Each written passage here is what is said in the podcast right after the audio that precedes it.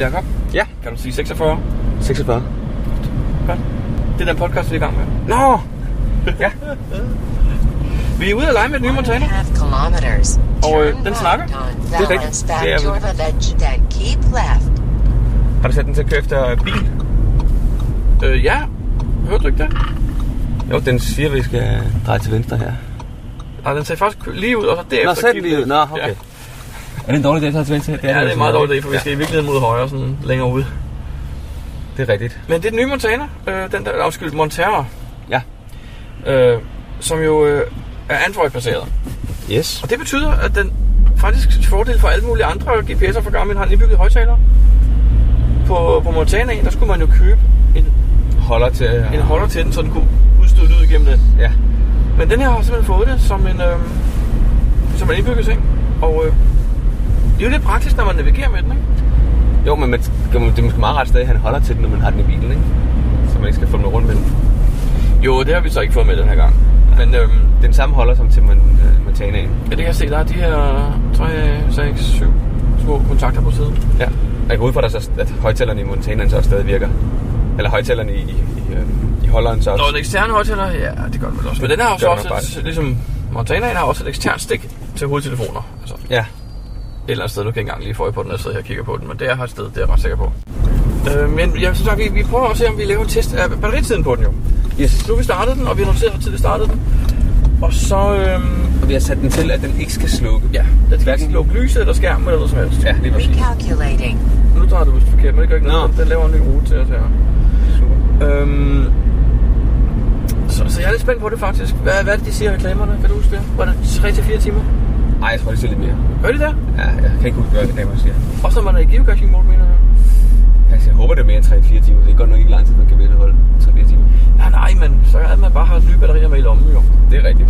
Jeg tror, vi skal have noget lige her med et øjeblik. Hvis lige om hun siger noget, frøken Garmin.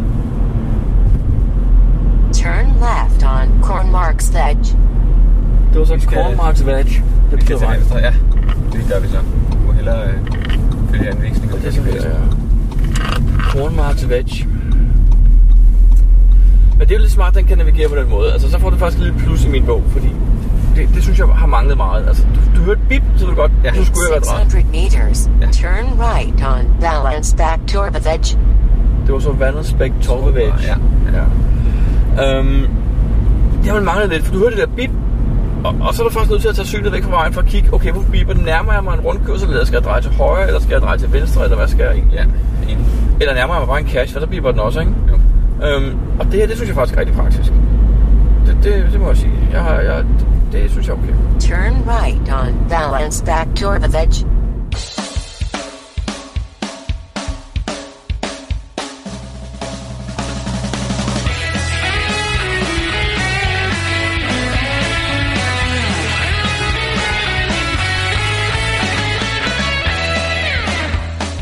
Du lytter til GeoPodcast, din kilde for alt om geocaching på dansk. Husk at besøge vores hjemmeside, www.geopodcast.dk for links og andet godt. Husk at du kan kontakte os via Skype, e-mail og Facebook. Vi vil elske at få feedback fra dig. Men Jacob, In øh, one kilometer, keep left to balance back toward the edge, then turn left. hvad er det, vi er på vej ud til? Vi er på vej ud til en cache, der hedder øh, Over Under, eller også hedder den Under Over, det kan jeg faktisk ikke huske. Okay, det er øh, OZ øh, 2 CPU, ikke? Jo, det er en øh, ny indholderlagt, som øh, skulle have nogle... Øh, en masse favoritpoint og har fået en masse god kritik. Så øh, den vil vi prøve at se, om vi kan vinde. Altså, jeg har kigget på kortet, og umiddelbart synes jeg, den virker... Mm, ja, jeg skal ikke være negativ for, at jeg har set vel? Nej. Men hvad er det ud til, at jeg fortælle dig om noget andet, Jacob? Ja. Øhm, kender du det, at du... Øh, Keep left onto Ken- balance Hun back snakker toward hele the tiden. edge, Ja. then turn left. kan du huske... Kender du det, du, du, du, du går i byen Ja. og møder nogle af dine venner, for eksempel, Ja. og så siger en af dem til dig... Øh, Ej, hvor ser du godt ud, de der bukser, og de skjuler virkelig godt, hvor fed du er. altså sådan lidt en, en kompliment, der samtidig er en sviner, ikke? Ja. Sådan en fik jeg forleden dag. Okay. Fra hvem dog? Nu var dine tidligere venner, eller hvad? Det var angående vores podcast, Jacob. Okay. Der var en, der kom og sagde, "Ej, jeg vil bare lige sige, det, det, de der podcast, I laver, de er smadret gode. Ja. Jeg hører dem hver gang. Jeg synes, det er virkelig, virkelig godt samarbejde, I har. I har en god dynamik. Det, I har et virkelig godt samarbejde. Og du falder så naturligt ind i rollen som ham den dumme, Brian. og Jacob han er ham den kloge. Det sagde han til mig. Først stod jeg og tænkte, ej, det er dejligt at høre, at vi laver en god podcast. og så fik jeg lige en sviner samtidig. Åh oh, nej. Du falder så naturligt ind i rollen som ham den dumme. Tak, siger jeg bare. ja, det var lidt Så, så fra nu af, Jacob, nu har vi lavet 45 podcasts. Nu er bytter- bytter vi rundt. Nu bytter vi roller. Så øhm, det betyder, at hver gang vi skal lave noget, så har vi lige, før vi optager, så sætter jeg mig lige ind i stoffet, så jeg kan svare på det, du spørger om. Ja. Det er næsten nødt til. Nå, men det var bare lige en side, side ting. Hvad, vi har lidt tid, før vi kommer derud. Skal vi bare øh, sige, at vi ses derude, eller skal vi Ja. snakke lidt på vejen? Vi kan snakke, hvad vi har lavet siden sidst. Det kan vi gøre, ja. Hvad har du lavet siden sidst? Det er måske hurtigt overstået. Det øh, tror jeg faktisk, jeg har været til... Øh... Åh, hvad hed det? Det hed øh, 11, 12, 13, 14, 15, 16, 17, 18, 19 event, eller hvordan? Ja, tror jeg. Jeg kan ikke, hvor mange tal, der skulle tage med. Jeg husker tydeligt datoen, for jeg var på arbejde. Matorbagen. Det var øh, Team Mojito, der havde arrangeret et øh, 11, 12, 13 event. Altså den 11. 12. 2013 kl. 14.15, Ja, i postnummer 16. 16, 17, og det varede øh, 19 minutter. Hvor var 18 så henne? Så var der 18 minutter. Nå, okay. Jamen, ideen er sjov. Gav det en souvenir? Det ved jeg faktisk ikke. Det, det må du holde øje med, for du er Danmarks førende jo på souvenirfronten. Ja, hvis jeg får et souvenir for den her, så er jeg vel. Ja, så er du ikke foran. Så, men, nå, men var det godt event? Det var hyggeligt nok. Det varede, jeg tror, jeg var der en tre kvarters tid eller sådan et eller andet alligevel. Du sagde lige 18 minutter. Ja, Snød du? så, så, så, så, ja, hvis det er at blive længere af at snyde, så, så ja. Nå, men det er det også til et flashmob. Det var 15 minutter. Der må du ikke blive længere. Nej, det er rigtigt. Så går man lidt væk, og så mødes man alligevel. Nå ja. Nej, der, det, det var meget hyggeligt. Det var lidt koldt, fordi det var jo, ja, det var jo december. Men, øh, men Hvis jeg husker rigtigt, så er postnummer 17, eller 1617, det er jo inde på det mørke Vesterbro, ikke? det var det, det med på Sommerstedsgade. Okay. Vi er på hjørnet ved et værtshus eller et andet værtshus eller sådan noget. Sommerstedsgade, øh, Halmtorvet. Okay. Så det bliver ikke øh, mere... ikke mere tvivlsomt. Nej, præcis. Og øh, der fik vi faktisk lukket øh, vores øh, podcast, podcast København Cash, faktisk. Den, øh, Hvordan det? fordi den øh, blev fundet sidste gang den dag, og ham der fandt den, tog øh, beholderen med til os. Ah, fantastisk. Så øh, den øh, har jeg faktisk glemt at tage med nu, men den ligger hjemme hos mig. Nå, men øh, så... Du skal jo ikke tage den med for min skyld, medmindre du vil vise den til lytterne. Ja, men du, du, du din... Øh, Nå ja, den skal bare de der ud. ting. Den er jo defekt, har jeg hørt. Den er gået stykker, ikke? Nå, men det kan, det kan bare skrues på en ny beholder, tror jeg. Kan det det? Ja, det tror jeg godt. Nå, nå, så gør vi det. Så på det tidspunkt skal vi måske det. lave en ny, en ny øh, podcast cash. Ja. Så øh, må vi finde ud af det. Nu mens jeg sidder her og med den her øh, Montero, så, så der ting, jeg har lagt mærke til, Jacob. Ja. Jeg ved ikke, hvordan du bruger det, når du skal finde en ny cache. Øhm, men jeg trykker tit på kortet. Jeg ser, okay, jeg vil godt finde den Ja. der, så trykker jeg på kortet på den cache, jeg godt vil hen. Så, Det gør jeg også ja. Jamen, jeg ved, hvad andre de vælger så at, at, gå ind i listen og finde den derfra. Jeg synes bare, det er nemmere at trykke på kortet, jo, ikke? Men, men det er svært på den her. Det Okay. er faktisk lidt svært at ramme, vil jeg sige, fordi hvis du ikke rammer helt rigtigt, så tegner den ligesom en lille cirkel der, hvor du har sat fingeren ned. Og du skal bare uden for, den, uden for cirklen for at kunne sætte en ny cirkel. Altså for at kunne prøve at trykke igen. Okay, det var ikke Det, smart. nej, det er faktisk en smule irriterende, det må jeg sige. Men øh, det var bare lige en lille ting om, om Mon- Montero. Hvad, hvad har du ellers lavet siden sidst, Jacob? Jamen, det har ikke øh, geocaching-mæssigt ikke rigtig noget. Det var kun lige det der, øh, det der event. Nu er her derude på uh, Holbæk Motorvagen. Ja, så må vi hellere højre. gøre det. Ja. Øhm, Hvad med dig, Brian? Hvad har du lavet til sidst? jamen ikke så meget faktisk. Jeg må være helt ærlig indrømme, jeg har ikke fundet nogen kasser. Nej. Ja, det har jeg så lidt, fordi jeg var, jeg var lige ude og køre en tur med Kumal 80 en dag. Vi har det sådan lidt om aftenen, når vi keder os, eller hvad hedder det? Det gør intelligente mennesker jo ikke, og jeg skal jo forestille at være klog nu. Jeg er den intelligente i vores Ja. podcast. Så vi keder os ikke, men vi vælger at gå ud og finde nogle kasser om aftenen. Ja. For eksempel-. For eksempel øh, så sådan, du ved, sådan en ganske lille kedelig ved tirsdag aften. Hvis man kan noget lave, så ringer jeg til Michael og siger, hvad laver du? Skal vi køre tur og finde nogle kasser? Så kan vi jo finde 1, 2, 3, 5 kasser eller sådan. Ja. Så jeg har fundet sådan lidt rundt omkring, men faktisk ikke noget, jeg kan huske, hvis jeg skal. Altså ikke noget, der ligesom har sat et aftryk. Så har det nok ikke været det mest spændende. Jo. Nej, det har det så ikke. Men nu skal jeg også være på, fordi nu sidder lytterne jo, og dem der ejer de kasser, måske tænker, hov, hov, Det var, hvorfor skulle jeg have en sviner her? Nå, men Jacob, den, den kasse vi vej til, det er jo faktisk sådan, at vi kører hen over den lige om et øjeblik. Ja, og det, det er sådan et øh, motorvejs øh, kryds, eller hvad hedder sådan noget. Ja. Og jeg synes, jeg har gået rundt i det her kryds før. Ja, det har jeg også. Øhm, kiggede på gamle øh, komfurer eller køleskaber. hvad Kapsler det og var. kæle. Ja, der var nogle forskellige ting, man skulle tælle og et eller andet. Det var en, en gammel med Mifka i URT-cash. Det er rigtigt. Jeg tror, vi skal af her, så er det rigtigt? Jo, det er rigtigt. Det kører fra her første gang. Vi kører mod, vi skal lige sige, at vi kører mod P-koordinater jo. Ja. Og det bør man jo nok gøre. Øh, I den her sammenhæng, ja. Ellers så ender du øh, Ja. ja. meget dumt sted med din bil i hvert fald. Umiddelbart ser det også at der er pænt langt fra P-koordinater Ja, der er- der er et lille stykke. Du har ikke overvejet, at vi kunne parkere i nødsporet? Jo, det har jeg overvejet, men øh, det synes jeg er en dårlig idé. Det er dårlig stil. Det må man ikke, og det synes jeg ikke, at øh, geocacher det bør gøre. Der er ingen grund til at gøre sporten, øh, hvad hedder sådan noget, upopulær ved at gøre ulovlige ting. Nej, nej, fair nok. Fair nok. Nå, Jacob, vi skal ud af bilen øh, og udfinde den her kasse, men vi vender tilbage, når vi er derhenne, ikke? Jo. Geo Podcast. Dansk Geo Podcast.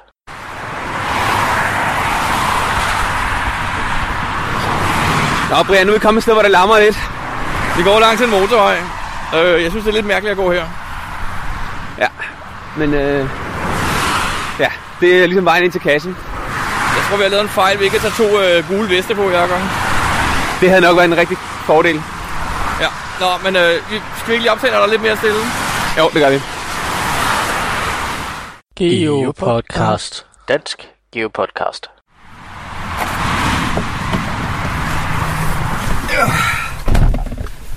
Hold da op. Det var noget en tur. Vi nåede ikke optage derude. Det larmer simpelthen for meget. Ja, det gjorde det. Øh, dem, der har fundet den, ved hvorfor. Ja. Der var en, der skrev, at øh, hvis han kun fik et favoritpoint, han kunne give for hver 1000 cash, så ville han have givet den her et også. Ja, det var den turkalkun, tror jeg. Ja. Har du den samme følelse, den samme oplevelse? Ah, ikke helt. Nej, vel? Sådan her, jeg sidder også lidt og tænker, ah, ah, det er set før, ikke? Det, jamen, det er også fordi, jeg har set lige præcis den her gemmemetode, har jeg set før. Og derfor så, øhm, så er den ikke så unik for mig. Jeg tror, jeg ville have haft det sådan med den anden, vi har fundet, der, der ligner lidt. Ja, for pokker. Den, Den- den, den vil jeg var- give, ja. hvis det går med 1 ud af 1000. Ja, den her, den... Den, den havde også lige et andet element, synes jeg. Ja, To, to andre elementer, der var rigtig gode. Men, men den her skal da have et favoritpoint. absolut, Ja, absolut. ja, ja. Thomas, du får et point også. Et, et hver. Du får to point for os. Et for os hver. Ja, puh, men det var også en god gåtur, halvanden kilometer, Jacob, i blæst, og mine ører, de var mere trætte end mine ben. Men øh, nu havde du øh, Monteren med ude. Ja, ja. Hvordan var det? Jamen, øhm, det var faktisk en meget sjov oplevelse, fordi jeg opdagede, eller opdagede, måske forkert sagt, men jeg kom jo i tanke om lige pludselig, hov, det er jo faktisk en Android, der står med, så der er også et videokamera i. Ja, Så jeg kunne faktisk gå og videofilme dig, mens du øh, forhindrede en masse ting og sager. okay. Øhm, men øh, ellers var den faktisk okay. Altså, der er en ting med, det var indstillingerne. Den, den har det med, at når jeg lægger den på vandret, så drejer den hele billedet vandret. Den skal lige låses i... Jeg, jeg foretrækker, at den er låst i horisontal. Ja, det kan man bare vælge at gøre. Eller hedder det Det, vertikalt. det ved jeg virker, ikke? Ja, nemlig. Øh, men bortset fra det, synes jeg faktisk, den virker ret godt. Præcisionen virkede okay, da vi stod cirka 20 meter fra, skrev den 20 meter. Så Okay, i forhold til din anden øh, GPS. Du, du, du siger, det var stod 20 meter fra. Hvor ved du fra, det var 20 meter fra? Nå, det kan jeg jo se. Nej, det kan jeg jo se med mange års erfaring. Ved jeg præcis, hvor meget 20 Nå, meter på den måde selvfølgelig. Undskyld, selvfølgelig, ja. Men jeg havde også en anden center, den sagde så 19 meter, så, så det har været rigtig nok, jeg. okay, godt. Det er faktisk øh, på trods af, at vi stod under et rimelig stort øh, tag. Ja. Så jeg synes, det, det virkede okay. Og vejen derhen, den fungerede glimrende. Øh, god præcision, den, den flakkede ikke ret meget. Øh, den, den virkede ret godt. Hvad med øh, beskrivelsen? Fordi vi har først set, at beskrivelsen ikke, ikke var synlig på... Ja, der var kommet en opdatering for nylig, som du Ja. har fortalt mig også. Og nu kan jeg faktisk læse. Nej, der er ikke kommet, nej, undskyld, der er ikke kommet nogen opdatering. Jeg har ikke opdateret noget på den her. Har du ikke? Nej. Okay, så var den blevet bedre. Jamen, det er også derfor, jeg undrer mig lidt. Men, men synes, lige nu, der er- beskrivelsen kommet med over. Ja, men der har jo lang tid, i lang tid har man ikke kunnet se beskrivelserne på den. Der har faktisk ikke stået noget som helst. Men nu kan jeg på den her se, der står Not for kids, follow only legal access way by foot. A special cast, a special place, look at attributes. Og, okay. og så står der bring your own pen, og så står der you must park, bla bla bla. Så, så vidt jeg kan se, øh, det ved jeg ikke, om du har set den på den anden GPS, det er vel det komplette beskrivelse, vi Ja, har det, med, det ikke? er den samme, ja. Ja. Og under hintet øh, står der ingen hint available, men jeg læser mærke til en ting, fordi når jeg går og kigger under logs, Ja. så har din gesagt, jo, det er dig, der har eksporteret til den her, den har eksporteret nogle specielle indstillinger, som du lægger i din første log altid, eller nyeste Det er log. eller attributter, for det. eksempel. Ja. Attributter, hvornår den sidste er fundet, og så videre, og så videre. Og der kan jeg se noget, der ligner HTML. Og det er fordi, det bruger den til at vise, om der er nye linjer og så videre. Ja. Fordi det bruger Oregon og de andre GPS'er. Men det kan den her åbenbart ikke helt finde ud af. Nej, det kan Ja, den nemlig ikke, for der står. Øj, det er godt nok ulæseligt, siger. BR skråstreg, altså for break, og så er der break igen der, og så står der En masse mellemrumstegn. no og NS. Det, det må være en space og en space, tre spaces der, og recommended for kids. Der er lige et eller andet, der, der lige skal forbedres lidt. Ja, det må vi sige, der er desværre en del. Kunne tage de mest basale. Men når jeg så kigger ned under alle de andre logs, for eksempel den superkalkun, den sidste, der var her, der kan jeg også se et B for bold. Men det, det er ikke... Det kan man også på Den den skyld? Nej, nej. Men ellers er det rigtig godt. Altså, den fungerer godt, den scroller godt, og det er nemt at, at gå forbi. Altså, på den anden her, når man skal forbi en lang log, så skal du scrolle og scrolle og scrolle på den gamle Oregon. Her der er det altså forholdsvis nemt, fordi at Du får, der er meget, meget, Kan- der er meget se- mere tekst på. skærmen har en god opløsning, du kan have meget mindre bogstaver og stadig læse det, og du kan scrolle forbi en kæmpe lang log på ingen tid. Ja. Men hvordan var det hastigheden på kortet? Var, synes du ikke var imponerende på Det blevet tid? bedre, fordi jeg var først, mens du var, mm, hvad skal vi sige, mens du lavede din halvdel af vores teamwork-opgave her, Ja. så, så kiggede jeg lige på noget andet nemlig. Og øh, det viste sig, at der var slået alt for mange kort til. Nå, okay. Der var slået både øh, det indbyggede turbokort i, og det turbokort, jeg havde lagt i, og City Navigator var slået til. Og derudover var det amerikanske turbokort og den amerikanske City Navigator også aktiveret. Okay. Jeg ved ikke, om det betyder noget at være her, men det, det gør vel på en eller anden måde, at den skal bruge lidt mere processorkraft på at sortere i alle de her oplysninger. Ikke? Så umiddelbart virker det faktisk ret godt nu. Okay. Den er pænt hurtig, og jeg kan zoome ind, og jeg kan zoome ud, og jeg kan scrolle fra side til side, Du- som du kan se nu. Så virker det ret okay. Ja. Og lige nu der har vi et City Navigator kort i. Vi har City Navigator 2014. Og det, der fulgte med, det var øh, Recreational Map, øh, Turbo Map Europe. Det som er på T-modellerne på de andre, er det rigtigt? Ja. Det er en T-model faktisk, det her på en eller anden måde. ja, men man kan ikke vælge forskellige modeller, så vidt jeg kunne øh, Nej. se. Der er kun én, én Montero. Lige præcis. Geopodcast. Dansk Geopodcast. Jamen, Jeg kan også siden sidst komme i tanke om, at øh, jeg var ude og cash med Kummer 80 en aften. Ja. Hvor vi så faktisk kørte til øh, Køge. Ja. Og det er pissevsregnet, altså. Vi kørte ned og fandt en cash, og vi blev enige om, åh, det gad vi ikke. Det var en mand, der kan så afsløre. Fordi at, øh, vi sad i bilen, og så kørte og lyttede til øh, et radioprogram om geocaching. Okay. Og, og, vi, og vi blev enige om, at vi var, vi var nødt til lige at gatecrash den fest der. Ja, så I var til... Så vi, vi kørte øh, ind og var øh, væltet ind i studiet og sagde, hey, er det her, der er event? Og så var vi der en halv times tid og snakke med dem. Mhm. Og det var egentlig lidt spændende, men, men det der så var spændende ved det, var, at vi faktisk, øh, René LM var derinde. Ja. Og bagefter købte vi ned i hans, øh, hans legeplads, ja. Labitata. Og jeg gjorde det mest, fordi jeg ville rigtig gerne se, hvordan det her øh, plastikprinting, 3D-printing foregik. Ja. Og han har købt en ny plastik, plastik 3D-printer til 13.000 penge. Har han købt det? Ja. Jeg tror, han byggede den selv.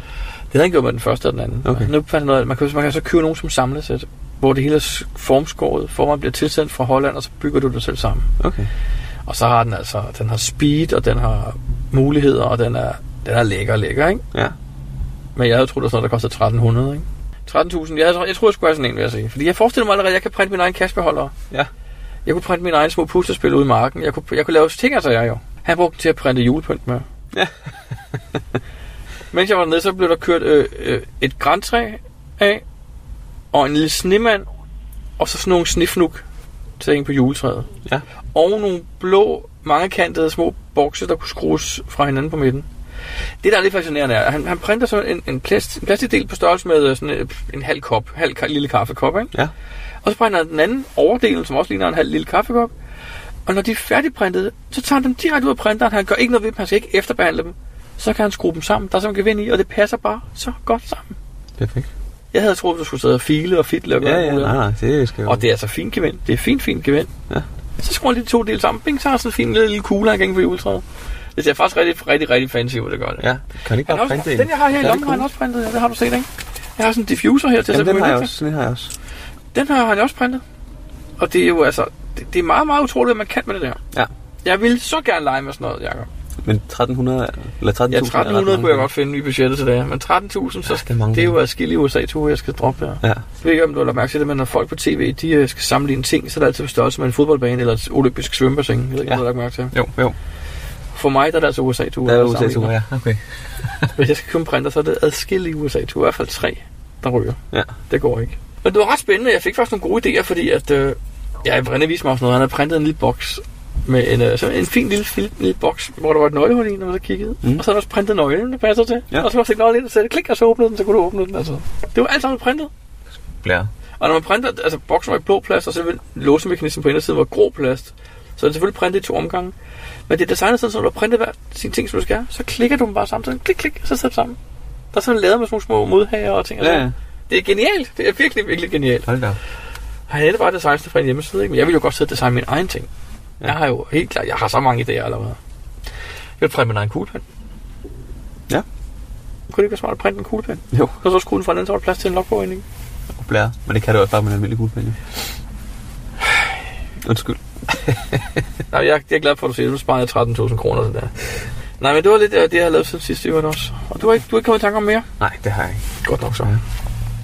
Geopodcast. Dansk Geopodcast. Jakob, hvad er det, du sidder runder? Jamen, det er en pose med TB'er. Hvor mange har du hamstret? Jeg synes, det er en smule negativt lavet, det du lige siger der. Jamen, det er fordi, jeg faktisk har et spørgsmål til dig. Ja, må jeg høre. Vi var ude ved en cash for dag, der er jeg. Ja.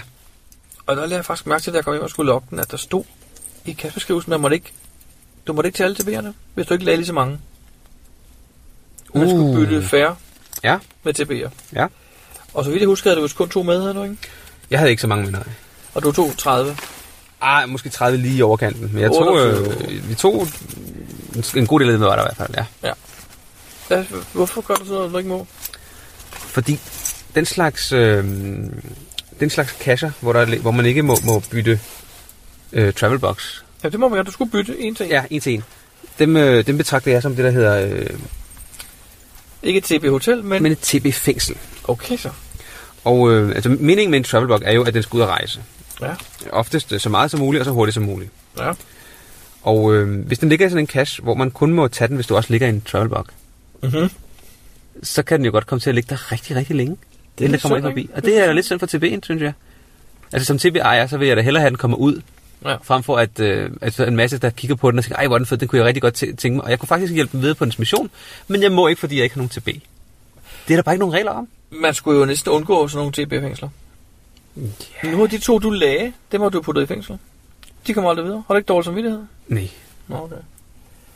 Jeg tror, der er folk, der godt kan finde ud af, at det, det der med TB-fængsler måske ikke er så god idé, og så tager de det nok alligevel. Ja, okay. Altså nogle øh, anarkister ligesom øh, mig. Der er mig. Ja. Ja, men jeg ved, vi har gjort det også i Tyskland en gang. Det så vi også to, der står også, at man ikke må tage nogen, så gjorde vi det altså alligevel. Fordi vi mener ikke, det er helt rigtigt, vel? Jeg synes ikke, det er i orden at sige, at man ikke må tage, medmindre man øh, ligger præcis det samme antal. Det synes jeg ikke Men er i på orden. den anden side, vil jeg så sige, jeg synes faktisk, ideen er jo god på en eller anden måde. Ja. Fordi det handler om, at den næste person også kan tage sig en TB, eller discover en TB, ikke? Ja. Og det er jo Men- vel men- en ædel idé. Det er det der, men det er også sådan en... Hvis så ligger... Hvis man nu ligger for eksempel øh, 10 TB'er, så skal der til hver en tid faktisk ligge 10 TB'er. Lige præcis. Hvis alle overholder reglen, vil der altid ligge 10 TB. Ja. Det er meget fedt. Så kan du og jeg komme og tømme den hele tiden. Nej, men ideen er jo god nok, faktisk. Jeg synes bare, det, det, den dur bare ikke. Det holder ikke. Nej, jeg synes ikke, den er i orden. Grundtanken er ædel, men så har du lige tænkt ja. Lidt videre, så er den faktisk ikke så god mere. vel? Nej, det, jeg er enig. Fuldstændig enig. Så nu er vi faktisk ude for at lægge dem igen et sted. Ja, og det er øh, et sted, hvor at, øh, vi så har tænkt os at skrive i beskrivelsen, at man ikke må tage den overhovedet. Lige det skal præcis. blive liggende her til evig tid. Den ligger på en kirkegård, den her kasse. Eller det bliver til en kirke. Det bliver til, ja, et sted, hvor man kan begrave sine TB'er. Lige præcis. Nej, det er hvor der kommer mange turister, faktisk. Så vi lægger dem ned i, i den kasse, jeg har på lange linje, der hedder den Lavfru. Lige præcis. Geopodcast. Dansk Geopodcast. Vi sidder her med øh, en lollik. Igen? Ja, Igen. han var her øh, for øh, nogle gange siden, hvor vi snakkede om Earth Caches. Og øh, nu vil vi snakke lidt om bare ren geocaching. Fordi Ja. Jeg har jo engang været i øh, Hillerød, og der har jeg hørt om, at øh, en lollik havde nogle gode kasser. Og dem øh, har jeg så kigget på min, øh, i min gesak, og jeg har også set, at de havde sådan øh, lidt flere favoritpoint end, øh, end de fleste. Så jeg havde markeret øh, alle en lolliks kasser i min GPS som værende, dem ville jeg gerne finde. Og jeg var ude sammen med Tim Wahl, tror jeg, og jeg tror, vi mere eller mindre kun gik efter øh, kasser fra en lollik. Og øh, det var en, øh, en rigtig, rigtig god dag. Der var, øh, jeg tror ikke, der var nogen af dem, der var almindelige, hvis jeg vil sige det sådan. Mm. Det var alle sammen øh, specielle på en eller anden måde. Og øh, hvor får du din inspiration fra? Uha. Øhm, jeg, jeg vil måske starte med at sige lidt om, øh, hvorfor de er specielle. Jeg har også nogen, der ikke er specielle. Øh, dem har jeg ikke så mange tilbage af, øh, fordi det er nok dem, der ender med at blive lukket sådan på et tidspunkt. Og det har lidt at gøre med, øh, og jeg skal passe lidt på, at jeg ikke får trampe nogen over tæerne. Det her det er ikke for at trampe nogen over tæerne, men jeg har det lidt sådan, at jeg synes altså, det er lidt sjovt at komme ud og få en sjov oplevelse også. Altså, selvfølgelig at, det at tage ud og geocache i sig selv øh, er, rart og spændende og så videre. Men jeg synes også, det er sjovt at komme ud og få en sjov oplevelse. Og det har jeg selv fået en hel del gange på forskellige caches. Der findes blandt andet en kasse af en kasse, der hedder, geocache, der hedder Pigt, øh, som ligger oppe ved Gurdam. Den havde jeg meget sjov med, øh, skråstreg øh, frustration.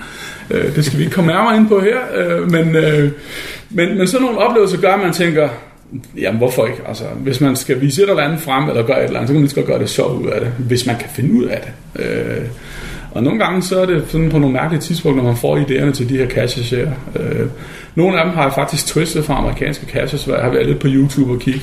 Og amerikanske geocacher, de spoiler deres egen kasse, jeg synes, det er noget mærkeligt noget. Øh, men det gør de altså. Fortæller stolt om, hvordan de har bygget dem og så videre. Og nogle gange så tænker jeg, ja, det er da en meget sjov idé, men man kunne jo også lige dreje den et lille stykke, eller lave det en lille smule anderledes. Så et par af dem, jeg har lavet, er faktisk øh, ikke dem i Hillerød, men jeg har en på Lolland, som er, som er sådan en twist amerikansk kasse. Det er der ingen eneste, der har kommenteret på endnu. Selvom der er flere, der har, har, været, har været ude og give cash i, i USA. Men de har ikke kommenteret på den her. Okay. Fordi jeg har lavet den så meget anderledes, end han gjorde. Øh, man brugte et af grundelementerne fra hans idé. Så, så jeg mener, det er, de opstår på forskellige tidspunkter, og øh, jeg kan godt lide at gå og nørkle i værksted. Jeg har så heldig, at jeg har et værksted derhjemme, som jeg kan gå og skrue i. Og det hjælper en del. Det gør det i hvert fald. Øh, natkasse synes jeg er ret sjov. Øh, og nogle af dem, som, jeg, som folk er rigtig glade for, er mine kasse, det er mine natkasse.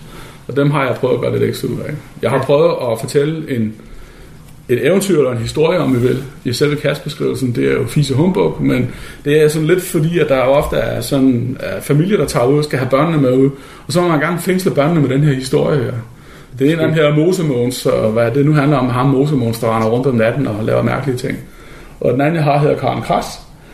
Og øh, vi skal lave et event i Hillerød. Øh, det er anden gang, og så er det blevet tradition, har jeg fået at vide, at ja. det hedder Hillerødernes årsafslutning, og det er denne gang som natevent nede på I-orden på Naturlejrpladsen øh, ude i Hillerød Øst. Den 28. december. Den 28. december, ja. Og til, den, øh, til, den, øh, hvad hedder, til det event der, der har jeg to kasser i støbeskeen. Og der, den ene af dem kommer til at hedde Koldstrup-mandens hemmelighed, og den anden kommer til at hedde Ulykken, Koldstrup-mandens ulykke. Øh, og så kan man allerede begynde at gøre sig nogle tanker om, hvad det betyder. Og der bliver en historie til. Ja. Øh, sådan et lille eventyr. Og øh, der bliver også det, som folk kalder for, for noget gadget-orienteret i begge de her kassebeholdere. Det lyder Det vil jeg godt love. Geopodcast. Dansk Geopodcast. Hvordan kom du i gang med geocaching? det er faktisk min, øh, min svoger. Min svigerinde mand, som, øh, som fik, fik mig, han kom og fortalte om det her, og jeg tænkte, hvad fanden er det nu, han har fundet han, han, han finder på så mange ting, hvad fanden er det nu, han har fundet på? og det var et eller andet noget med noget GPS og telefon og sådan noget. Jeg, jeg gad egentlig ikke rigtig høre efter, da han snakkede om, jeg tænkte, det lyder ikke interessant. Men, øh, men han blev ved at ævle om det der, og synes, det var spændende, og nu er han derude og sådan og sådan, og så tænkte jeg, nu skal jeg finde ud af, hvad fanden det var for noget. Så jeg, jeg gik ind, ligesom de fleste gør, og kiggede lidt på, på geocaching.com og fik lavet mig en profil derinde, og det var ikke så svært, fordi det navn, jeg bor i, det har brugt, når jeg har skrevet lokalhistorie tidligere, så det, den del af det var nemt nok alt det der. Så, og så havde jeg en telefon på det her tidspunkt, så tænkte jeg, nu skal jeg ud og finde. Og der var ikke noget med, noget med apps og sådan noget, det havde jeg ikke fat en brik af. Så jeg tastede bare koordinater i min telefon, og så gik jeg ned i skoven. Og så rendte jeg øvet lidt i tre kvarterer for at finde en topware gemt i en træstue, så tænker jeg, for fanden din idiot, altså. Det er jo ikke sjovt, det her. vel. Det er jo bare, det er jo åndssvagt, ikke? Det er jo åndssvagt at bruge sin tid på sådan noget voksne mennesker, altså. Hold nu op. Og det fortalte jeg så min svoger om, så siger han sådan, hvad fanden din idiot, det er ikke sådan, du skal gøre. Så siger han, hvad mener du? Jamen, du skal da hente sådan en app på din telefon. Nå, okay. Og så fik jeg jo ham til at fortælle lidt om det, og så prøvede jeg så at hente en app, og så gik der vel, jeg kan ikke huske, hvor lang tid der gik. Der gik ikke så længe efter, at jeg havde fundet den første. Så fandt jeg nummer to, som lå tættest på min bogpæl. Og det var sådan relativt nemt faktisk øh, at finde den. Den var heller ikke så svær. Og den var så lagt af nogle amerikanere, øh, som var, en mand og en kone var af, mand eller kone var amerikaner, og så havde svigerforældrene, de har så lovet at være visevært på den her kasse her. Og det var da en meget sjov historie. Og så tænkte jeg, det var sgu da egentlig meget skægt, og det var da sådan. Og så kom det sådan stille og roligt, og blev mere og mere. Og de første 600 kasser fandt jeg ved hjælp af min telefon øh, og gik så over til at bruge GPS, og bruger stort set ikke andet GPS nu. Jeg hader geocache med telefonen, jeg synes, det er noget lort, hvis jeg skal være helt ærlig. Jeg fandt en her på min tur her i sidste uge, og jeg loggede faktisk ikke engang for telefonen. Jeg, bare, jeg har bare ladet GPS'erne ligge på hotelværelset, og så tænkte jeg, jeg skal skulle lige se, om der er en. Ikke? Ja. Og så brugte jeg telefonen til at finde den, og så loggede jeg på min GPS, der kom tilbage. Så man kan få lige en sagt. Det er lige præcis det. Altså, du kan sagt, man. Det Fordi hvis man logger på sin telefon, så skriver man tak for kassen, eller sådan noget, så gider man jo ikke at skrive mere, vel? Men jeg skal bare fundet. Ja. Og det, Men ja. det, synes jeg ikke, man kan være bekendt over for det har gjort Nej, noget det er. Det er Så. Hvad, du siger, din svoger? Ja. Er han stadig aktiv så? Ja, han er stadig aktiv geocache. Han, han hedder Helleby. Øh, Aha, det navn har jeg set i hvert fald. Ja. han, er, han har logget 920 caches. Hvor mange har du nu? 3681. Så du overhalede ham lige inden. Ja, vi, lå, vi lå at kæmpe. Jeg kan huske, da, vi, da jeg var oppe omkring nummer 300, der lå vi at kæmpe. Der nåede jeg faktisk på et tidspunkt, der troede han lå foran. Og der boede min søn på det tidspunkt i Vandløse. Og så en aften, når jeg havde været inde og dumpe ham og hans daværende kæreste, Så kørte de forbi Vandløbskirke, så ah, der var en der, så ind med bilen hen, op under et af de steder, hvor man plejer at sætte sådan en geocache, og øh, fik logget den, og logget den online med det samme, og kiggede der ikke ret lang tid, så fik jeg net fra ham. Hvad fanden er en sms fra ham? Hvad fanden, nu ligger du foran igen, og sådan noget.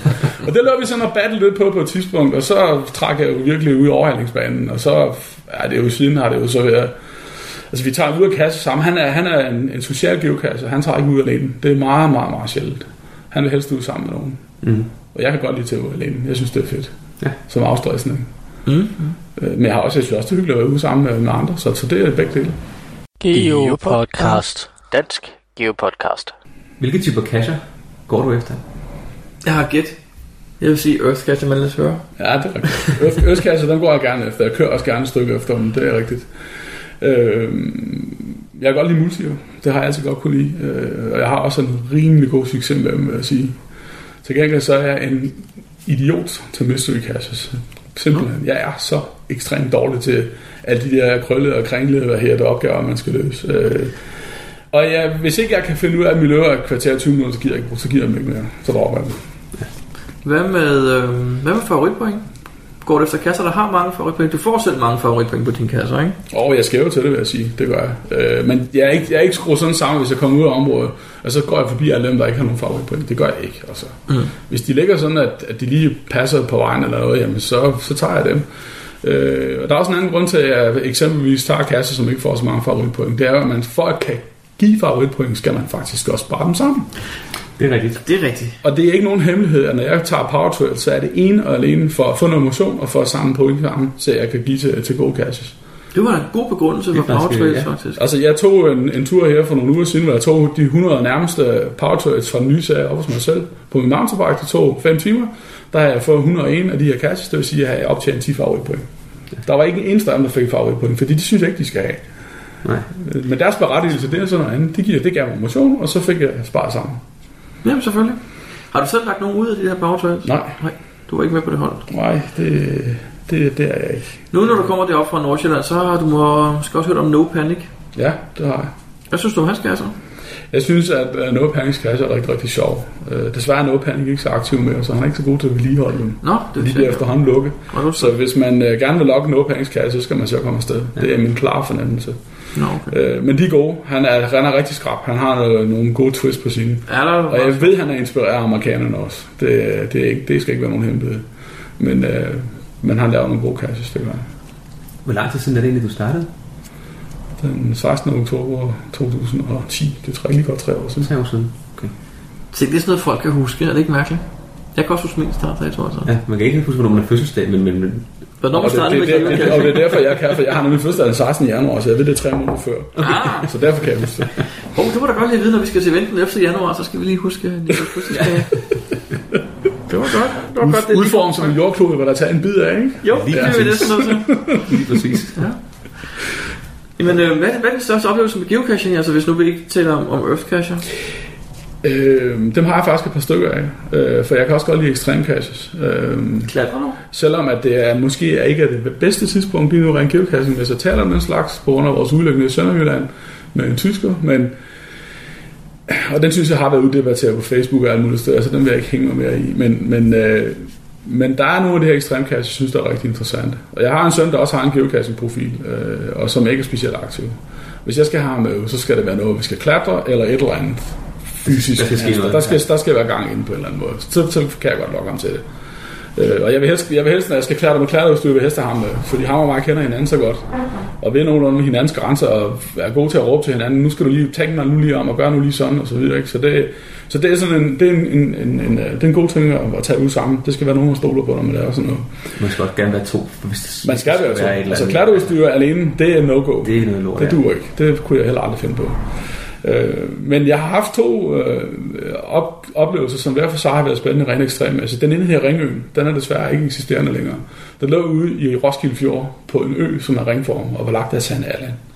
Og inde midt i den ø her, der er, når man træder ind i det vand derinde, så bliver det helt sort, fordi det er sådan noget mudder.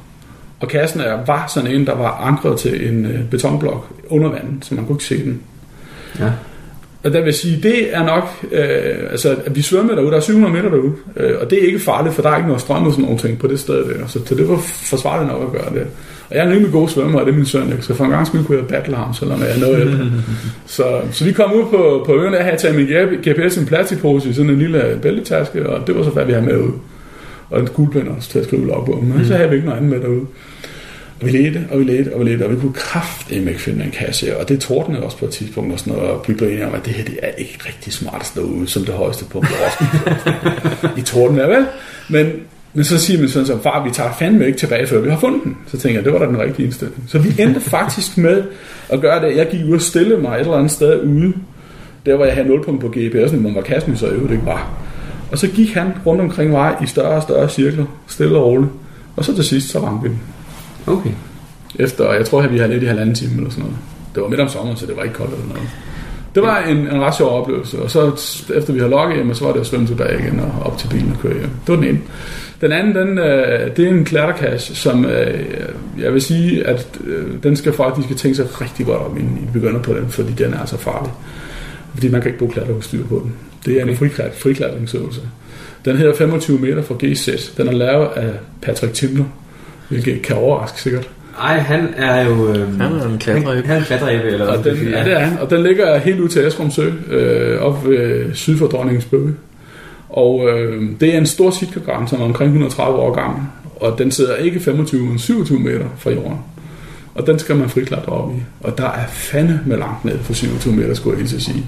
Ja. Selv min søn, som er rimelig, øh, som, som der skal meget til at, og, hvad hedder det, at gøre nervøs, da, han, da, da jeg kom op til ham som nummer to, jeg havde klattersel, og jeg havde slynger med, så jeg kunne tøje mig af træ, hvis jeg blev træt. Øh, for jeg tænkte, det er ikke, jeg har ikke så mange kræfter som ham, sådan er det jo bare, når man er lidt ældre. Ikke? Øh, men da jeg kom op til ham, og han sad deroppe, så kigger han på mig, så siger han så, far, siger han så, det her, det er sgu nok ikke det klogeste, vi har gjort, sagde han så til mig. og det har han fuldstændig ret i, øh, men det var en fantastisk oplevelse. Og hele det her Rotary-selskab, som var på sommerudflugt, de endte med at stå ned omkring træ og pege og, og så videre. så da vi kom ned, så var vi jo nødt til at forklare og demonstrere og vise klatregrejer og grigri og ascenter og jeg ved ikke hvad, øh, selvom vi ikke brugte dem. Jeg havde det med, for jeg vidste jo ikke, om vi kunne bruge dem. Det kunne vi så ikke. Altså. Men det var også en, en meget særlig oplevelse, vil jeg sige, af de mere sådan ekstreme. Men der har jo også været mange andre oplevelser, været masser af grin og frustrationer og hvad ved jeg, hårde ting, man ikke kan finde. Sådan er det jo. Ja.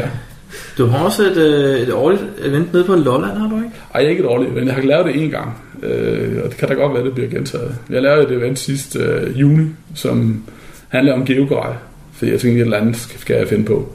Men, der er så mange der er nye geokasser, der, sk- der skriver lidt om, hvad er en geoextractor, og hvad er dit, og hvad er dat. Og så tænker jeg, hvorfor ikke lave det event? Vise folk, hvad man har lavet, for man laver altid noget skræmme selv, når man ja.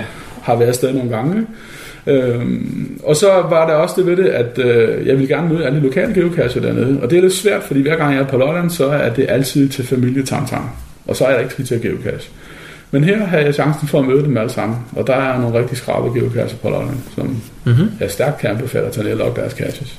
Okay. Særligt Villersvej for Rødby, som sikkert hverken lytter til podcast eller på Facebook. Men han laver nogle kanon gode caches. Okay. okay. Han er rigtig god. Nå, Jamen, øh, det tror jeg ikke. Så tror jeg, vi vil sige tak igen, Velbekomme. for at du gad at deltage i vores lille show her. I lige måde. Geopodcast. Dansk Geopodcast. Hvor mange, hvor meget batterier er den tilbage nu? Vi startede klokken 12.30. Nu har vi brugt, øh, der er gået halvanden time klokken er 14.05 nu. Og øh, hvis vi kigger på, øh, hvor meget batteri der var, der var omkring 95 procent, da vi startede, kan det passe? 95, tror jeg, ja. Og øh, nu kigger vi. Der er nu 58 procent batteri tilbage. På halvanden time. Og Det er har- rimelig dårligt tegn. Det vi kommer ikke over fire timer i hvert fald. Nej, men det er så med det indbyggede batteri. Ja. ja. Og det er med wifi slået til, Ja, og øh, Bluetooth, Bluetooth tiden. slået til, ja. og skærmen på hele tiden. Ja. Der har vi, vi har ikke haft nogen øh, øh, Bluetooth-forbindelse, og vi har heller ikke haft nogen wifi-forbindelse på den. Nej, men hvis wifi er slået til, så søger den ligesom efter tilgængelige net. Ja, så det koster, den det søger koster lidt. Ja. Så det er, det er en, en, en, kan man sige, en worst case, fordi Ja, det er man har jo også muligheden for at slukke skærmen, ikke? Ja, men så kan man skærmen, skærmen slå ud og lukke, og man kan lade det hele gå i dvale. og Lige man kan præcis. vælge at slå Så. wifi fra og bluetooth fra, og man kan skrue ned for lyset på skærmen. Vi kører med fuld lys på skærmen. også. Ja, jeg kan se, at vi har brugt den i halvanden time, Ja. og den står, at Screen har brugt 55 procent Ja, af, af, af strømmen, ikke? Og Garmin Outdoor App, som må, du vil formode være kort, og Geocache-appen, det er 38 procent. Okay. Så skærmen bruger, og det er klart, det vidste vi godt. Skærmen bruger meget, og det er det jo også på de andre enheder. Lige præcis. Geopodcast. Dansk Geopodcast. Kan du huske, du snakkede om de der indeloop-batterier, som du var så begejstret for? For nogle podcasts siden. Det er du ikke mere. Jo, jo. Nå, nå, du er vel også begejstret for dem? Det er det. Men du, jeg kan bare huske, du snakkede om, at uh, nu havde I dem ikke i jeres shop mere, fordi den var lukket. Det er rigtigt. Ja. Vi har intet i vores shop Nej. mere. Men øh, jeg har lige hørt, at øh, Geogrej, de forhandler nu indeloop-batterier. Så hvis man... Øh, Så vi skal reklamere for ham. Har han så givet en faktisk batteri, vi kan udlade? nej. Nå, okay. Nå, men det var bare lige en forespørgsel, det kunne godt være. Det er jo fair nok. Nå, men han har fået i sin butik. Han har fået i sin butik, så øh, hvis man øh, vil have nogle indeloop-batterier, så øh, kan vi anbefale Geogrej, det går i hvert fald. Geopodcast. Dansk Geopodcast. Da vi var også snakke med Digo Titan, Ja. snakkede vi også med dem om den øh, meget øh, kendte serie, de har lavet, Nørder på skovtur. Den er ved at lukke, den, ikke? Det har jeg ikke hørt noget om. Det synes jeg, jeg har læst et andet sted. Så hvis man har løst dem, skal man jo se at komme afsted. Jeg har ikke løst dem, desværre. Ja. Kun nogle få af dem. Så, men de ligger oppe øh, Ja, det er oppe ved det nordlige, vestlige Jylland, ikke? jo ved Struer. Hvad hedder Ja, det? Struer, præcis. Klosterheden hedder det, ja. Kloster, ja. Men øh, det fortæller det om selv, da vi snakkede med dem. Så øh, det os- er vel bare os tage det nu her, ikke? Yes. En af de sjove oplevelser, vi har haft med Nørder på Skovtur-serien, det var en flok sjællænder, som gik sammen om at løse øh, opgaverne. De korresponderede også lidt med os på mail og fik nogle, nogle skub i den rigtige retning. Mm. Og øh, i en af mailsene der nævnte de så, hvornår de havde tænkt sig at tage serien. Og der tænkte vi, der kunne vi godt arrangere, at vi var i, i Vestjylland den dag, og så kunne vi gå med rundt. Vi Og det var- med dem til middag, cirka. Ja, så de så startede, dagen. de startede på serien uden os, og så, så stødte vi så til til en frokostpause et, et passende sted ude i Klosterheden. Og så fulgtes vi så på resten af ruten. Og det var tydeligt at se, at det var lidt et kulturschok. Øh, terrænet er lidt anderledes end, end strøget. og, Eller Silkeborg. en flad skov i nærheden af København. og, og selvom øh, der måske ikke har regnet, så kan man godt få våde fødder i det her terræn, fordi der kan være dug på græsset, som ikke sådan lige forsvinder Ja. før midt på dagen. Så, så der var noget med våde sokker, og behov for på et tidspunkt at, at finde et sted at købe nye sokker. så, så vi måtte jo tage en afstikker til en vi og finde et supermarked, hvor man kunne proviantere Sokker. sokker, andet. og sukker. sokker og sukker, ja. øh, men vi havde en rigtig, rigtig hyggelig tur med de her folk. Det var Mette Navntoft, Excure, MTB Doc og Mr. Holmes, Ja. som, øh, som tog turen. Så det er så også dem, vi skal stemme som uforberedt københavnere. Det er ikke, det er ikke københavnere generelt. Det er mindst fire dem, vi skal stemme lidt. Uh, jeg tror, du kan passe på nu, Brian. Ja. Jeg kender dem, alle fire. Ja, jeg tror, de fik en, øh, en oplevelse, de ikke sådan lige glemmer. Vi fik i hvert fald nogle øh, gevaldige lokninger fra dem. Nogle lokninger, der ikke... Øh, der var så, så ordrige, at de ikke kunne være i en, bare en lokning. Så der måtte laves en, en efterfølgende note for sådan at fylde yderligere på. Okay. En af, de, en af de ting, som de øh, nævnte, det var jo også deres hjemtur tilbage til Sjælland. Den har jeg Hvad også skete der der? Jamen, der skete det, at da de skulle afsted fra Struer, hvor de overnattede, så ville bilen ikke køre. Øh, og Så er så, noget hydraulik eller et eller Der andet var- i en Citroën, der kan falde sammen. der var Ja, noget, der var ja. gået galt. Bagenden Øh, rens, rejste sig ikke op, eller Nej, hvad ja, ja. for noget. Ja. Ja, men øh, heldigvis så havde MTB Doc vejhjælp og ringede til vejhjælp, som i løbet af ganske få minutter stillede en taxa til rådighed. Så de blev trillet tilbage til hovedstaden i taxa. En taxa. Fantastisk. Jeg kan ikke huske, om de har uploadet et billede af taxameteren, eller de bare sendte det til os. Men det var stadig mellem 5 og 7.000 kroner. Jeg synes, jeg husker det som 6200 og sådan noget lignende. Ja. Jeg kan ikke huske tallet, men mellem Jeg 5 og hørte så 7.000. efterfølgende, hvad der var galt med bilen. Jeg ved ikke, om I har hørt. Nej. Det viser, hvad en sikring, der var sprunget. Nej, man kan skifte sikringen. Nej, ikke sådan. Det var vist ikke bare Det lige. var ikke bare lige, men det var Okay, en men, men, der men, hed men, det var ikke mere, styring, men det var ikke mere en sikring, der bare var røget. Så det var nemt at få fikset. Ja. Ja. Så jeg tror, turen hjem med taxa var dyrere, for at lave bilen. Ja. Men når du sådan spurgte os efter, om det var det hele værd at lave sådan en serie, så ja, sådan en dag, eller de dage, vi har været ude med jubilæum, og også flere andre, der har holdt jubilæum. Altså, det har været det hele værd. Så det kan godt være, at de ikke får så mange besøg, men det er det hele værd, de der få, de får. Ja. Men I har så også brugt noget tid på at lave en serie, ikke? Jo, og vi kan ikke tælle timerne. Men det er mange, Det er mange. Det er mange timer. Blandt andet nummer 50 jo med afslutningen. som ikke er Vi har- frigivet endnu. Ikke er frigivet endnu, og det ikke er færdigt endnu. Vi har skrevet notater de sidste tre år til den, Hold da op. og har fået styr på det hele i et Excel-ark, og er godt i gang med den. Har I nogen idé om, hvor lang tid det vil tage at løse den? Snakker vi så også 6 måneder for at løse den? Nej, ikke hvis man kan huske de oprindelige 49, så vil du kunne løse dem på 14 dage i hvert fald. Hvornår bliver det frigivet? Til efteråret, tror jeg. Jeg tror ikke, vi når det før. Om det er så meget godt, så kan jeg nå at løse det 49. Det forhåbentlig, der er et halvt års tid til. Det kan jeg godt nå. Vi vil gerne teste det hele igennem og være sikre på, at det er i orden. Det er en god holdning. Vi bryder os ikke om, at øh, der er fejl i fra starten. Ej, det, er, det er så ærgerligt, når man prøver at løse en opgave ja. og finde ud af, efter at man ikke simpelthen ikke kan komme videre, at, den er, at det er fordi, der var en fejl i opgaven. Det er virkelig, virkelig ærgerligt. Ja, og så, har, en gang imellem. Men... og så har vi lige lidt tilføjelser, vi skal lige have der. Det sidste finish klar på, Selvfølgelig skal som det være. gerne skulle være lidt anderledes, end hvad man ellers har set. Der skulle gerne komme en lille overraskelse også. Okay. Er det på beholderen, vi snakker om, eller på online-opgaven? Det vil vi slet ikke nævne noget om. Godt. Ja, undskyld, jeg Det, spørger. det bliver også Jeg synes faktisk, det er meget godt, det I siger der med, at man godt ligesom vil have det hele er perfekt. Fordi jeg Ja. ved fra mig selv, at når jeg, hvis jeg får en god idé til en opgave, så kan det faktisk kun gå for langsomt med at lave den, synes jeg. Så skal den bare ud i en fart. Nu siger jeg, det er sjovt, har ud med den. Ja, Og så har jeg faktisk oplevet nogle gange, at jeg har overset en lille ting, der ikke fungerede, som jeg havde regnet med. Eller sådan noget. Det er jo lidt ærgerligt, faktisk. Det er lidt for dem, der retter ud for at finde den, eller prøve at løse den, og ikke kan løse den. Ikke? ja. Så, så, ja. Jeg synes, I gør det på en god måde, er det jeg prøver at sige. Og det skal jo så også have en ordentlig afslutning, fordi så er det nok ved at være slut med, at vi lægger nye kasser. Så, er det, Nej, vi stadig. har lagt nok. Nej, så må I da finde på en ny serie jo for os, der ikke kan finde ud af at løse den anden. Nå, ja. Ja, men det er også vigtigt, ikke at ikke flere, men øh, kan overkomme vedligeholde. Ja, det er en ret vigtig detalje, faktisk. Men der har I jo så den fordel, hvis I går med ud nogle gange og går turen igennem, så kan I jo lige se til, Det I har hjælper også. godt på det. Ja, ja. Og jeg glæder mig egentlig allerede her til foråret, hvor jeg skal ud og gå turen og vedligeholde dem alle sammen. Ved du, du skal det nu? Ja, det skal jeg. Altså, det trænger de til efter. Nå, jeg mener med sammen har du nogle teams, der har meldt deres ankomst, eller? Øh, ikke sådan 100%, men jeg regner med, at Atlas han skal med ud og gå turen i skoven. Selvfølgelig. Han skal også ud og lære, hvordan man gør. Ja. Selvfølgelig. Så vi kan lige så godt selv få lidt fornøjelse af den også. Fordi vi kan godt lide området. Ja. Så vi går gerne turen igen. Geopodcast. Dansk Geopodcast. Jakob, øh, hvad gør du, hvis du får en ny idé til en cache? Jamen, øh, Hvordan får du dine idéer? Det kommer lige pludselig. Bare sådan, det, det, det var for, Ja, det man synes jeg var et godt svar, for ser- sådan har jeg det også. Måske, måske man så ser man en ting eller en, en anden cache, eller øh, hører noget, og så får man lige en god idé. Hvad gør du så for at huske dem? Skriver du dem ned, eller laver du dem med det samme? Eller? Hvis jeg kan lave dem med det samme, så er det typisk, så går man lige i gang, så laver man med det samme. Eventuelt så opretter jeg måske øh, cache-beskrivelsen, og så lige skriver nogle noter ned i den. Okay. Men, men tit så går der flere måneder inden, eller måske et år eller flere år, inden den ligesom kommer, bliver fuldt i hus. Fordi der er måske lige nogle ting, der mangler, eller så er der lige nogle andre ting, der er vigtigere og sådan noget. Det er sjovt, du siger lige det.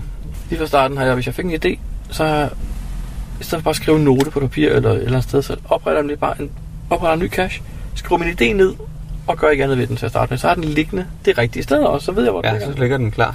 Eller, ja. Her sidste uge, Jacob, en aften, jeg sad ved min computer, så begyndte der at komme e-mails ind. Så stod der, Groundspeak HQ har arkiveret en cache. Det er alle dem, der, som du har haft liggende. Alle de idéer, jeg havde liggende, de er slettet nu. De er så ryddet op og slettet alle de upublicerede cacher, man har haft liggende.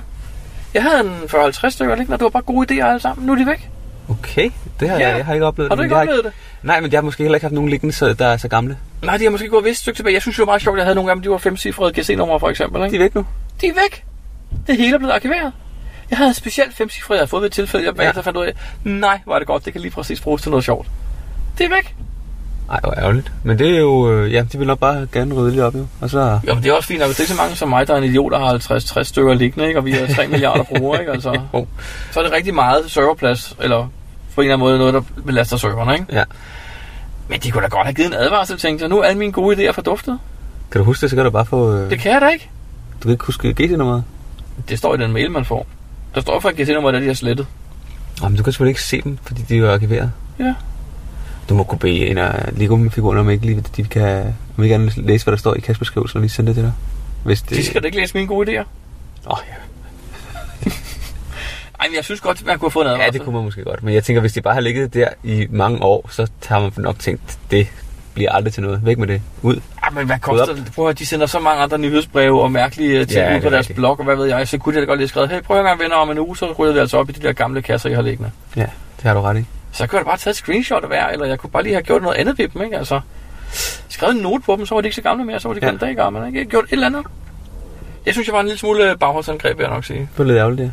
Ja, det var så. Jeg tror, der er andre, jeg ved ikke, om der er andre, der har oplevet det. Jeg har ikke set noget endnu på Facebook eller noget, men jeg har så også holdt en lille Facebook-pause, fordi jeg blev lidt træt af Facebook. Men øh, nu ser du Lego-figuren også, Jacob. Det får mig til at tænke på noget andet. Har du set, man kan få Hvad, hvad vil jeg sige, Jacob? Vi kan få en Lego-figur. Som TB? Ja, Ja, det så jeg godt. ligesom... Du har jo set Lonnie Almes visitkort, ikke? Jo, det har jeg set. Jeg har et liggende derhjemme. Det har jeg også. De er søde. Men man Øhm. kan få et, et tracking med tracking-nummer på, som en TV. TB med Figur, tracking ja. over på ryggen. Det er så genialt. Hvorfor er har vi ikke fået den idé?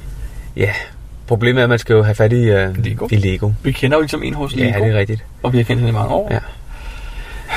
Men jeg vil nok sige, jeg tror, de forsvinder rigtig, rigtig hurtigt. Det svært. Tror du det? Ja, det tror jeg. Altså, de har en ulempe. Du kan putte den ned i mappen med de andre mønter. De er lidt for Nej, tredimensionelle. men, men det tilbærer jo. Ved du hvad, Jacob? Nu får jeg da en idé. Vi kan da printe vores egne Lego-figurer på en 3D-printer. Ja. Så lige meget det forsvinder, så koster det 2,5 kroner at lave den. Ja, det er selvfølgelig rigtigt. Det kan være, man ikke skal lave det som en Lego-figur, men måske bare lave det som en, en anden figur. En Tetris-figur. Ja. Et kastanjedyr. Ja, et, et printet et kastanjedyr med et TB-nummer på. Vi kan også med at printe arme og ben, og så bare på huller i en rigtig kastanje. Ja. Det var så smart. og så printe tracking nummer og på ryggen. Ja. Nå, men ja. Det, det var to ting lige her. Jeg vil have sådan en Lego-figur, den er næsten nødt til. Jeg overvejer det også, men det skulle være til at have den øh, liggende derhjemme. Fordi jeg tror ikke, jeg sender den ud. Den forsvinder rigtig, rigtig hurtigt, desværre. Men har den liggende derhjemme? Hvorfor? Jamen, jeg tror bare, at hvis, hvis jeg lægger den i kasse, så forsvinder den lynhurtigt. Så skal du sætte den på din rygsæk eller et eller andet. Du skal have den med. Ja, okay, på den måde, ja, på have den måde. derhjemme. Nej, nej, så kan det ligge i bilen eller et eller andet, det er rigtigt. Men, men den kommer ikke ud at rejse, sådan fra kasse til kasse. Det tror jeg desværre ikke. Det, det, Nej, det er- forsvinder den for hurtigt, og det synes jeg er lidt ærgerligt. Men sådan er det jo, og det har vi snakket om før, at øh, TB'er, og især coins, de forsvinder rigtig, rigtig hurtigt. Geopodcast. Dansk Geopodcast. Jakob, øh, nu sidder jeg her og kigger på vores montere. Ja. Og vi har nu haft den tændt non-stop med skærmen og det hele på i 2 timer og 45 minutter. Ja. Og der er 18 procent tilbage. Hvor lang tid er det? To timer og... 2 timer og 45 minutter. Okay, så vi kan nok satse på en, en, en batterilevetid på 3 timer, hvis man har det hele tændt på den. 3 til 3,5, ja. Men vi har så også købt wifi noget tid, når vi har over, vi downloadet en del data, fordi vi prøver at sætte apps på den. Ja. Det har selvfølgelig brugt en hel del af strøm også. Har det det? Ja, wifi bruger strøm. Jo, men hvis du kigger Nå, på den, ja, okay. det, den ser ikke ud som om, det er den meget. Det er du sådan set ret i. Men så wifi har været tændt, men vi har ikke brugt wifi'en andet end lige da vi prøvede at downloade det, men det tog kun 5 minutter, så droppede vi det faktisk igen. Ja, de to store strømsluger, det er skærmen med 52 procent. Ja. og Garmin Outdoor App med 39. Det er jo forventeligt. Altså Garmin Outdoor App, det er jo selvfølgelig geocaching-appen, der Det er altså køre. Det er jo fair nok. 91 procent af den samlede strømforbrug er brugt til skærm og Outdoor App. Så hvis, man, øh, så hvis man slukker for skærmen, så tror jeg, man kan komme væsentligt højere op i levetid. Den kan ned for lyset, og man kan gå i dvale skærm, når man ikke bruger den. Ikke? Og det skal lige siges, det her det er på det indbyggede batteri. Det er på det her specielle lithium-ion batteri, der følger med. Ja, så en dag skal vi lige prøve at se, om vi kan prøve øh, tre øh, indeloop Ja. batterier i, og så se, hvordan øh, batterilevetiden er på den. ja. Geopodcast. Dansk Geopodcast.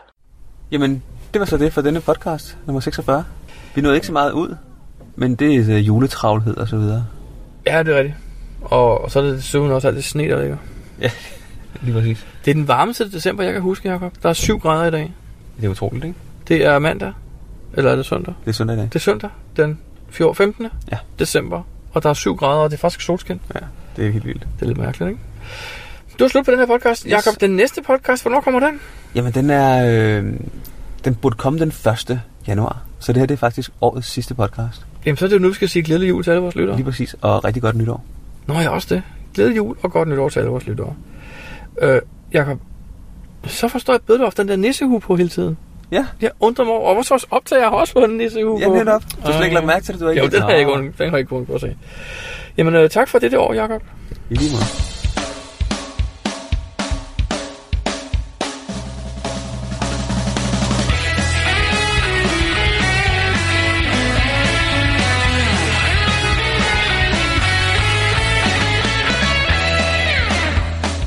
Du lytter til Geopodcast. Din kilde for alt om geocaching på dansk. Husk at besøge vores hjemmeside, www.geopodcast.dk for links og andet godt. Husk at du kan kontakte os via Skype, e-mail og Facebook. Vi vil elske at få feedback fra dig.